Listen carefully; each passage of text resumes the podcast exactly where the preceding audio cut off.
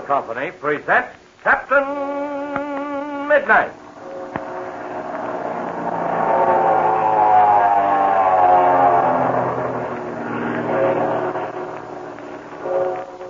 Captain Midnight, brought to you three times each week by the Skelly Oil Company, Skelly Jobbers and Dealers.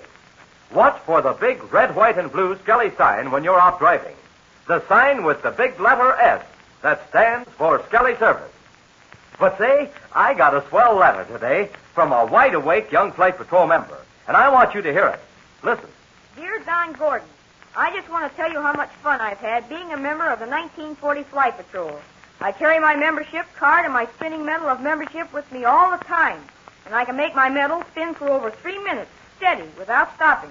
I like the Flight Patrol reporter, too. But best of all, I think, is that swell new picture of Captain Midnight and Chuck and Patsy. I was one of the first kids around here to get one, and boy, they all wanted to know where I got it. I put it on the wall of my bedroom, and I covered it with a big piece of cellophane that came on a box of cookies, and it really looks pretty swell, I think. But say, I've got my dad using Skelly gasoline and Tagolene oil now, and he says he's glad I told him to stop at the Skelly service station because the Skelly man gives such good service and he likes the Skelly products a lot. So goodbye and thanks a lot for the swell program. A regular member of the 1940 Flight Patrol, Eddie Kogelson. Well, thank you, Eddie, for that fine letter. I'll bet there are lots of other dads that'd be just as happy as your dad if they once found out about Skelly tailor-made gasoline and motor oil and good old Skelly service with a smile. But say, fellows and girls, did you hear what Eddie Tollefson said about the new autographed picture of Captain Midnight and his friends Chuck and Patsy? Well, have you got yours yet? It's absolutely free, you know. And boy, will you be proud to have your very own picture of Captain Midnight and his two daring young friends. They're all dressed up in their flying suits and helmets, too, ready to take off in Captain Midnight's speedy monoplane. Now remember, this is all you do to get this swell big picture. Just stop by your Skelly service station the next time you're out driving with Mother or Dad. Show your Skelly man your Flight Patrol membership card, and you get your free picture right that very minute. And you don't even need as much as a penny for a stamp. It's absolutely free. So remember, don't miss getting your copy of this grand picture. The time's getting short, so you better stop over at your Skelly service station with Mother or Dad tonight. And now to Captain Midnight. The famous pilot is faced with a seemingly insurmountable problem. The forest clearing where Captain Midnight landed is too small for a plane to safely take off from. And Bud Conley is dangerously ill of tropical fever. It is now early in the afternoon, and Chuck and Patsy are on the edge of the clearing, anxiously looking for signs of a change in the wind which might facilitate a takeoff. Suddenly, Patsy and Chuck see smoke floating up over the top of a nearby ridge. Excitedly, the two start running forward. Listen as Patsy explains. It is smoke, Chuck. It can't be anything else. You know what that means, Patsy? Smoke just doesn't happen of its own accord. Gosh, maybe we should have called Captain Midnight. Well, we can find out about this ourselves. That column of smoke seems to be right on the other side of the ridge. It can't be very far. I can't understand it, Chuck. Major Steele said there wasn't anyone around here. And yet, No, Patsy. Fires don't start by themselves. There must be somebody near us. gee, these rocks are sure hard to run over. Uh, we're going to have to take it easy. We'll have to climb over these bigger rocks. Well, I'm over this one. Well, I'll be up with you in a second. The others aren't so bad, Chuck. Come on, hurry up. Okay? I'm right with you. Oh, gee. That smoke's getting closer all the time. It can't be a forest fire, Chuck. Look, it's only a small fire because there isn't very much smoke. Now, just a little bit more. We'll be at the top of the ridge. Uh, gee. The others will sure be surprised when they hear about this. Well, Major Steele will certainly be surprised. I don't see how he could have missed finding anyone. At least, anyone as close as this fire is to where he wrecked his plane. Well, it, it sure got me. I just can't understand it. Fires certainly don't start by themselves. Now, we're up at the top. Where in the Oh, world? look. That's where it's coming from. Down in that ravine. Sure. Now I see. Hold it a minute, Patsy. We'd better take it easy. We don't know what we're getting into. Maybe we'd better not go ahead. Maybe we'd better get Well, back. here's a big rock right ahead. Let's get behind it and sort of look things over. Okay. I'm right with you. There. Now we're in a position to see without being seen. Yes. We can look over the top of this rock and see everything below. Come on now. Let's take a peek, but be careful about it. Okay. Let's slide up a little higher. Blazing beacons, Patsy. Look down there. Looper Luke's. Why, there's a tent. Yes, it's a camp. I don't see a soul around. There must have been somebody here recently because there's fresh wood on the fire. Oh, do you see? Back of the tent, in those trees, it looks like a mule. Now I see. It's a burro, Chuck. That's what it is. Jiminy crickets. You know, that looks like a prospecting camp. I've seen dozens of them in the mountains near Black Gulch. Do you suppose they're Americans? Uh, you've got me there. The equipment would be the same, either there or here. Look, Chuck. I thought I saw the wall of that tent move. Oh, there. There's a man coming out. He's looking at the fire. Now he's looking around. I wish I could see his face better. He's turning this way. Now we can see his face. He looks like an American, Chuck. I'll bet anything in the world he's an American prospector. I'll bet you're right. And there's lots of them down in Mexico. What in the world will we do? I'm going to take a chance. I'm going to call out to him. And if we find out that he isn't friendly, we can always run back to our camp where we have him outnumbered and capture him. Well, I don't think there can be very many because that's just a small camp. Okay, here goes. Hello there. Hello. Gosh, Chuck, look at him jump. I think he was scared to death. I don't blame him much. He can't see us behind this rock. Well, look, he's glancing all around. We better stand out from behind this rock. Yes, that's the thing to do. Then I'll call out to him again. There. Call out again. Okay. Hello there. Hello. He sees us. Gee, he looks as though he was seeing a ghost. Gosh, he's a lot more scared than we are. Hey there! In the name of creation, who be you? We're friends. We're Americans. He's an American, Chuck. Listen to that. We're Americans, I tell you. We're friends. Jump from gooseberries. I'll be darned if you don't talk like Americans. If you're friends, come on down here. What do you think, Chuck? I think it's all right. I'll go ahead and you stay behind me. Come on. Sure in tarnation, I thought you was a couple of ghosts. But if you're amigos, as they say down here in Mexico, come on down. Okay, we're coming. well, I'll be darned if it ain't a boy and a girl. Now, what are you two doing down here in this wild country? Don't tell me you're waiting for friends. Well, in a way we were.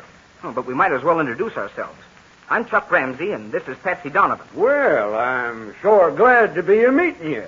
That old American lingo sure sounds good. Uh, my name's Ben Gillis. I'm down here doing a bit of prospecting. Are you all alone, Mr. Gillis? Well, I am right now. There was a couple other fellas with me, but they've gone back to get a new supply of grub. Gee, Mr. Gillis, how long have you been here? We just got here a little while ago. I found this good place to camp, and my partners turned back to get us a new supply, like I was telling you. Didn't you and your friend see an airplane in the sky this morning? An airplane? Well, by jumbo, I guess old Tom must have been right at that. Gosh, Mr. Gillis, what do you mean? Well, it was like this. When we was back about two miles to the north, old Tom said he could hear an airplane in the sky. But me and Chubby, uh, that's t'other fella, uh, we laughed at him.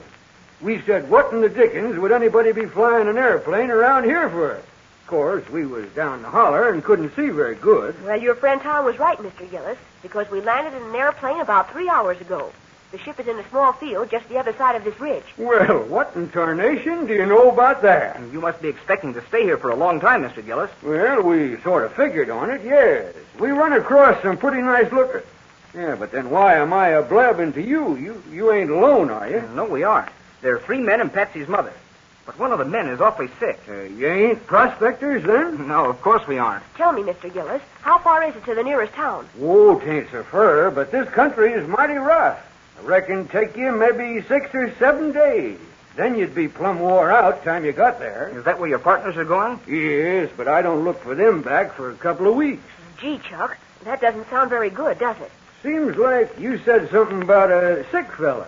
You ain't in trouble, are you? Well, yes, Mr. Gillis, we are.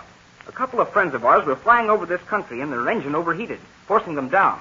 They didn't get hurt, but one of them's awfully sick with some kind of a tropical fever. Hmm, fever, huh? That don't sound so good to me.